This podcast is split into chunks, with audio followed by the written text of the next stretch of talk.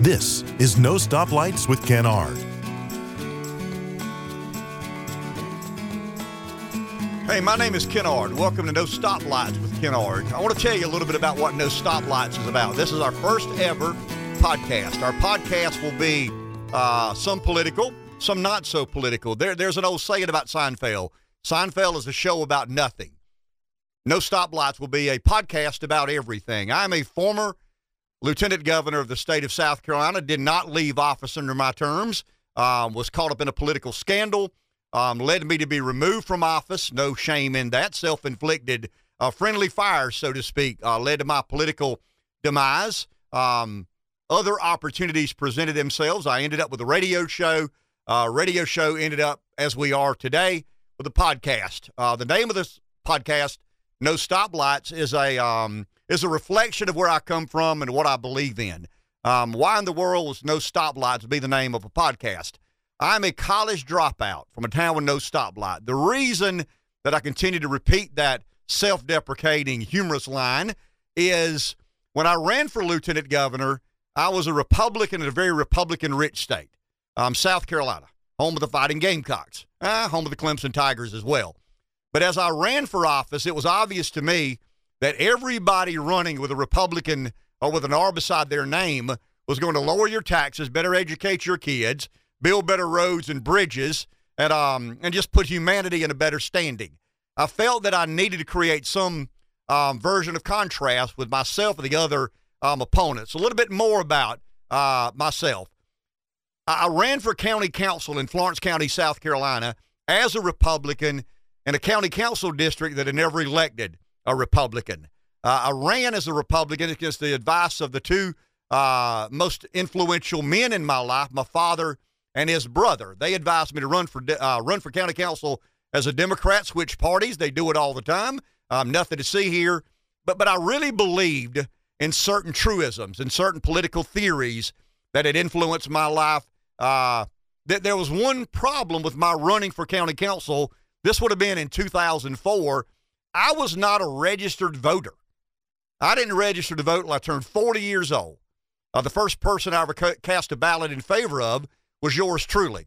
Um, that's kind of an odd path moving into politics. The majority of political um, elected officials have paged for the right judge, they have clerked for the right Senate, they have um, joined either the National Guard, they're an Eagle Scout. There's so many um, checks in so many boxes that politicians have to um, you know, I have to uh, pursue, proceed, and uh, and accomplish before they're eligible to run for elected office. I chose quite the unique course in that I was not a registered voter until the age of 40. Um, I ran for office successfully as a Republican in a district that had never elected a Republican. I gained a bit of notoriety. I gained a bit of respect for the business community, having been in the private sector my entire life in a family uh, business.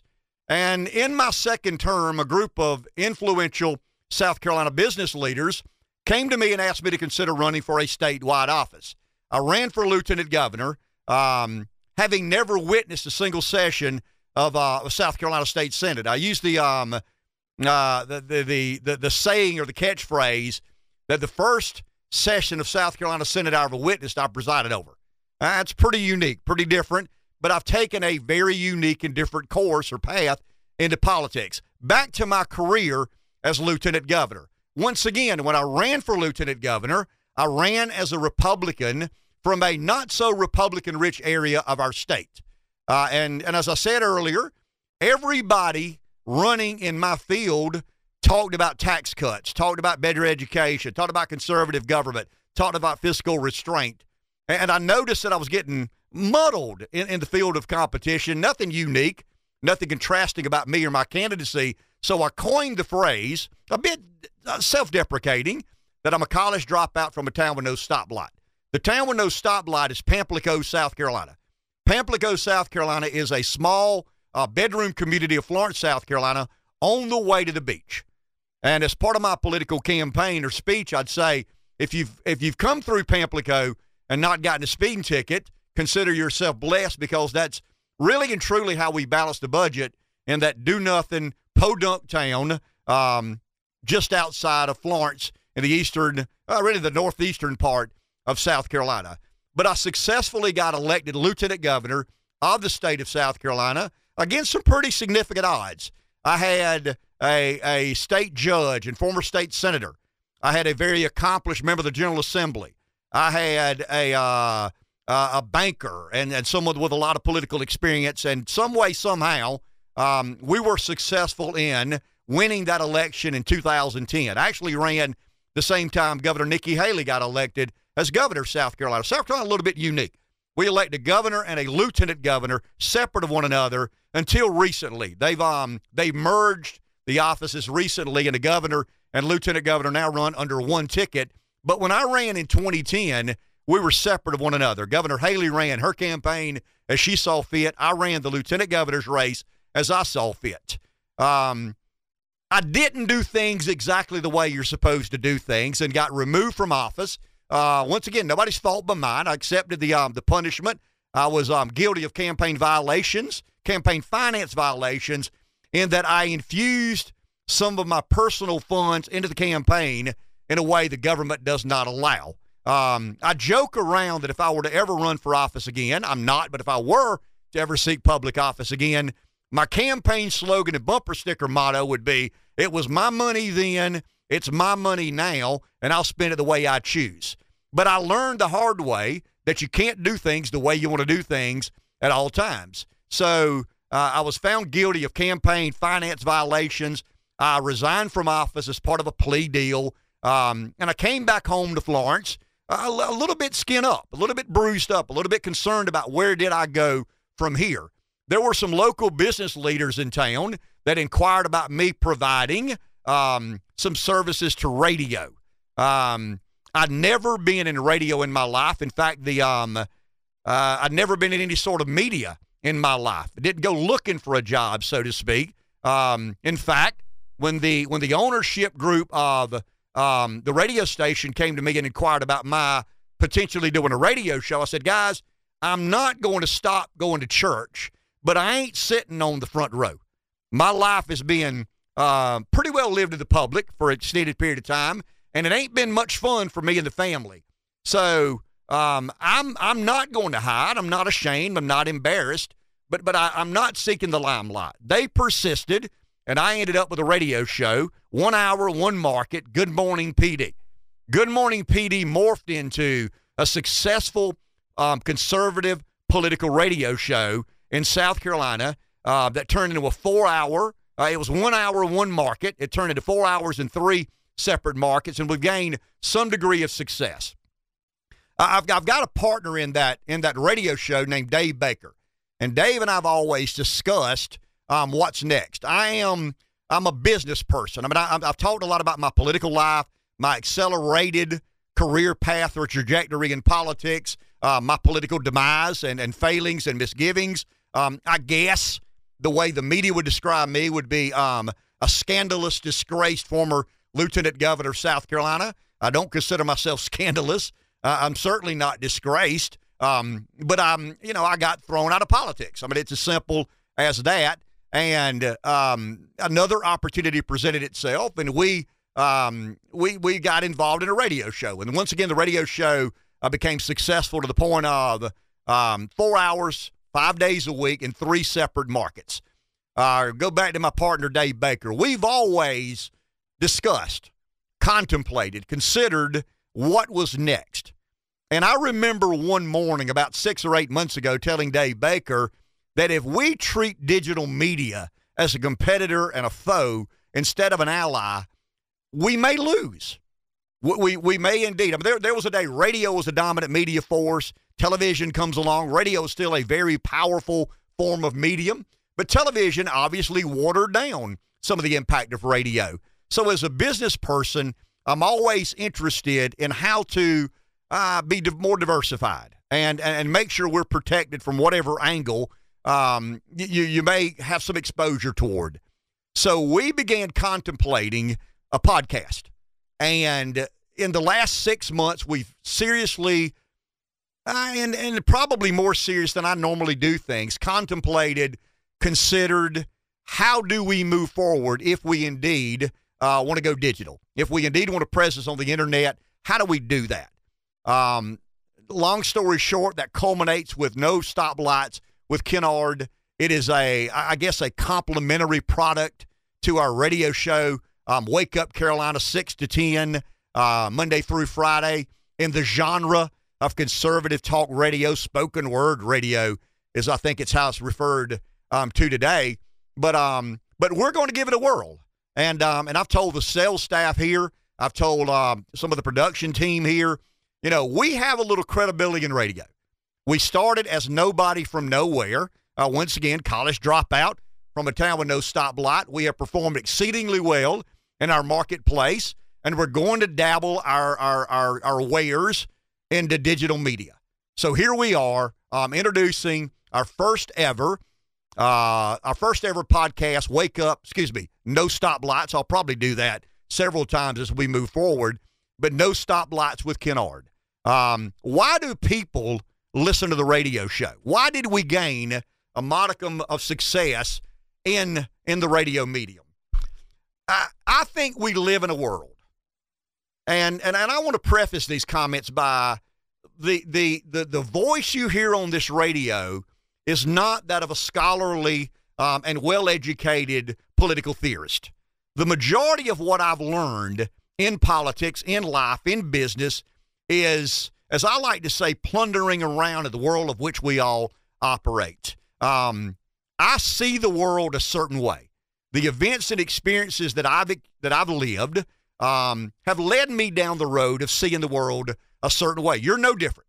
I mean, some of you may be conservative, some of you may be liberal, some of you may uh, perceive yourself to be somewhat independent minded, but there's no doubt the majority of influences in your life have been the events and experiences. I read a lot, but I don't buy into everything I read. I talk to a lot of people. I don't agree with everybody I talk with. There are a, lot of people out there with a lot of different opinions about the way the world needs to function and operate. This podcast will be similar to what we've done in radio. And by that, I mean uh, in a world of uh, what I call rehearsed theatrics, uh, the world of politics in particular has been very become very um, ah, rehearsed. It's not you. You don't get a lot of authenticity. You don't get a lot of um uh, of what people really believe, what they really think, how they really and truly feel about an issue. And the reason I think we've gained some success on the radio is we've been able to convince our listeners that we indeed tell you what we believe. I have something informally referred to as the busy head syndrome. The busy head syndrome is not technically defined um, by a doctor in, in any medical community anywhere. It's something I've self diagnosed myself with, and that being if something is in my head, there's a pretty damn good chance it's coming out of my mouth. That is both a curse and a blessing. In the world of entertainment, enlightenment, media, I have found it to be very useful that if I believe something, I need to say it.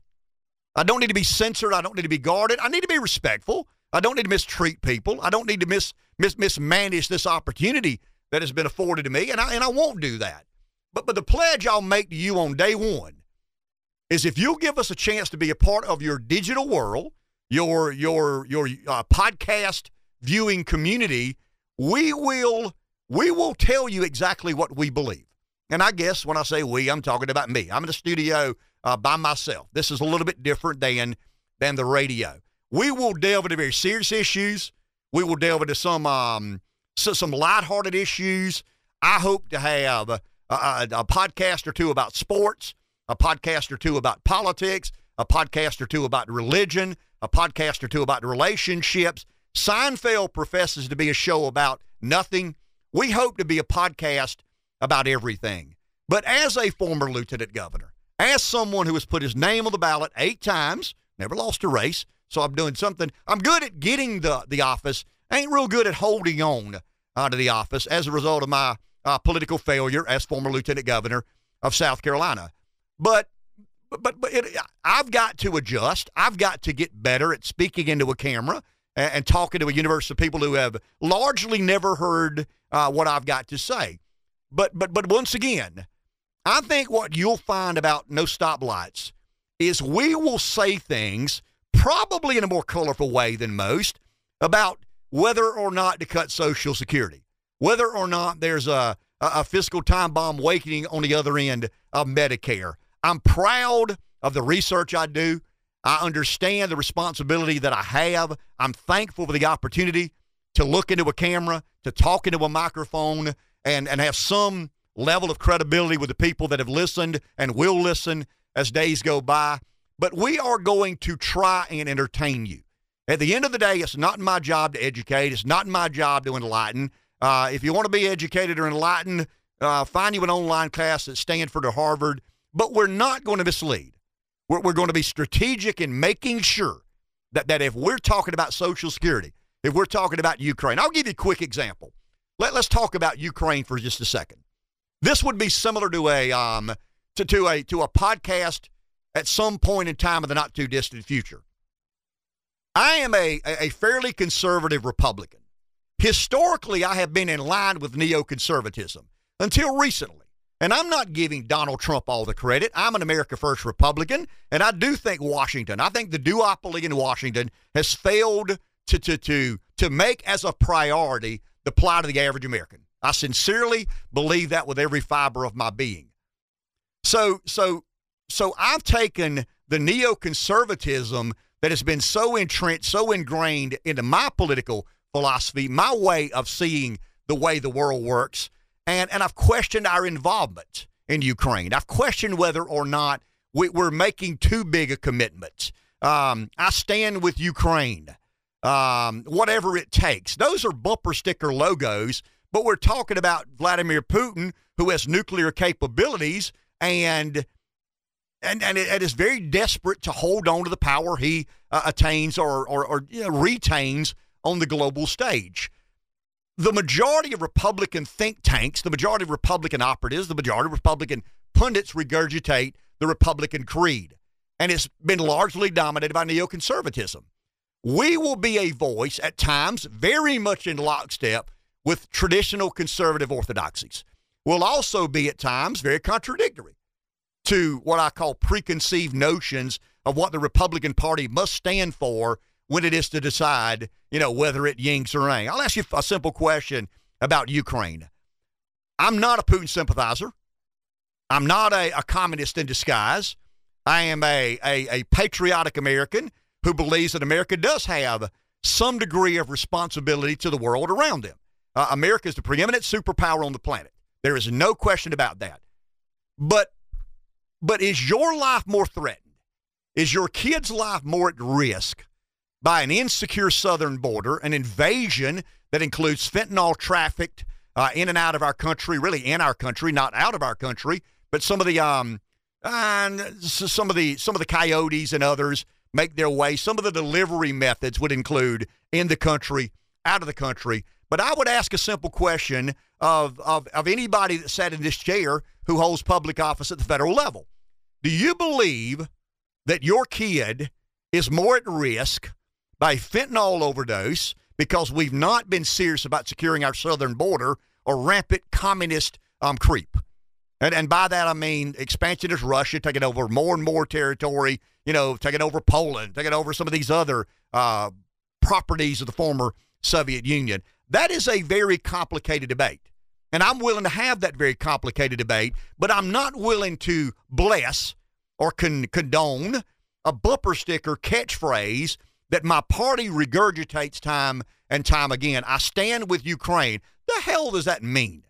I mean, we're talking about nuclear armaments. We're talking about global security. We're, we're talking about billions, hundreds of billions of dollars. And I think our political leadership owes you better than I stand with Ukraine or whatever it takes, especially when we have um, an invasion of our southern border that includes um, the delivery of fentanyl that is killing hundreds of thousands of 18, 19, 21, 22 year olds. Those are the sorts of debates we're going to have on those stoplights. I'm not bought and sold by anybody. Um, I'll assure you they're not naming a college or university after me anytime soon. You probably won't see a military defense contractor as a sponsor of ours. I go against the grain. I'm proud to go against the grain. We will continue to go against the grain. But if we say something we believe it. We sincerely believe it with every fiber of my being. and, and I'll accept that the situation in Ukraine, American involvement in Ukraine, is complicated. I'll accept that there be could there could be an opinion contrary to mine that carries more water, makes more sense. Um, I, I'm certainly willing to accept um, a different side of whatever issue we're talking about. We hope to have uh, many, many, many guests on these podcasts. There will be some interviews. There will be some of me staring at the camera as I am today and talking about, you know, maybe a little more in depth Social Security, maybe a little in depth on Medicare, you know, the drivers of our federal deficit. Um, we, we, we break down subjects and topics in a very, uh, I want to say, rural Southern way. Uh, I, I, take liberties with the Queen's English, the King's English, uh, no doubt about that, and um, and we'll continue to do that. But what what what we attempt to do, or what we're going to attempt to do with no stoplights, is to engage an audience where they are, convince them that we are telling you what we believe, not not as a result of a sponsorship, not as a result of some alliance or allegiance that we have. There's enough of that mess going on. I mean, there's enough of that nonsense in media. The majority of media, you're not talking to a person who can honestly tell you what they believe. You're talking to a corporate, uh, a member of corporate society that that, that um you know that their their abilities are guided by who pays the bills. And I think the beauty of a podcast, the beauty of the internet is is everybody has an opportunity to have a forum. Everybody has the opportunity to win an audience. Will we? I don't know. We, we've we've been fairly successful in radio. We have no experience in podcasting. We have no experience in digital media.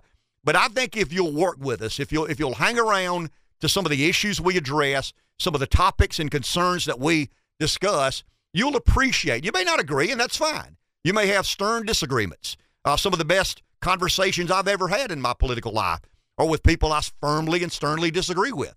I don't consider them enemies. I don't consider them bad people. I just see the world in a way. They see the world in their way. And we argue, we debate, we, we have di- debate and dialogue, and we discuss some of these very prominent issues in American culture and society. But I am in a very liberated place in my life.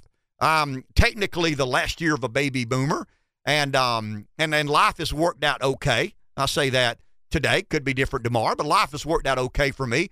I'm not beholden to anybody in my political judgments, political disseminations. I'm able to say exactly what I think, when I think, how I think, and and that's fairly liberating. So in a world where everybody's scared to say nearly everything for fear of some sort of consequence, woke and politically correct. I mean, I want to I want to level with you today, and don't say I didn't warn you. I want to level with you right now that if you're woke or if you're politically correct, you probably ain't to have a lot of time for us. I mean, in all honesty, we will probably not be your cup of tea. Iced tea down south. But but if you are a, a firm and true believer in life, liberty, the pursuit of happiness, I think we can I think we can conduct ourselves in a way that you find attractive, appealing, and somewhat educational. I don't make. I mean, I I'll say things that you wonder whether he's serious or not. I'm not going to say things I don't mean. I do say things for effect. I do say things to engage an audience and convince an audience that we are worth hanging around with for, for an hour a day, a couple of days a week as we pursue our place in digital media. But but it's different than radio. I've got about 11 years under my belt doing a radio show. Um, this is the first time I've ever looked at a camera and tried to do a podcast. Uh, it's probably pretty obvious, but we will get better as we did at radio. I, I just plead with you to give us a chance to, to have a conversation, a debate with you about the issues that matter to me, matter to you. And, and if we can do that, uh, I, I've done what I want to accomplish.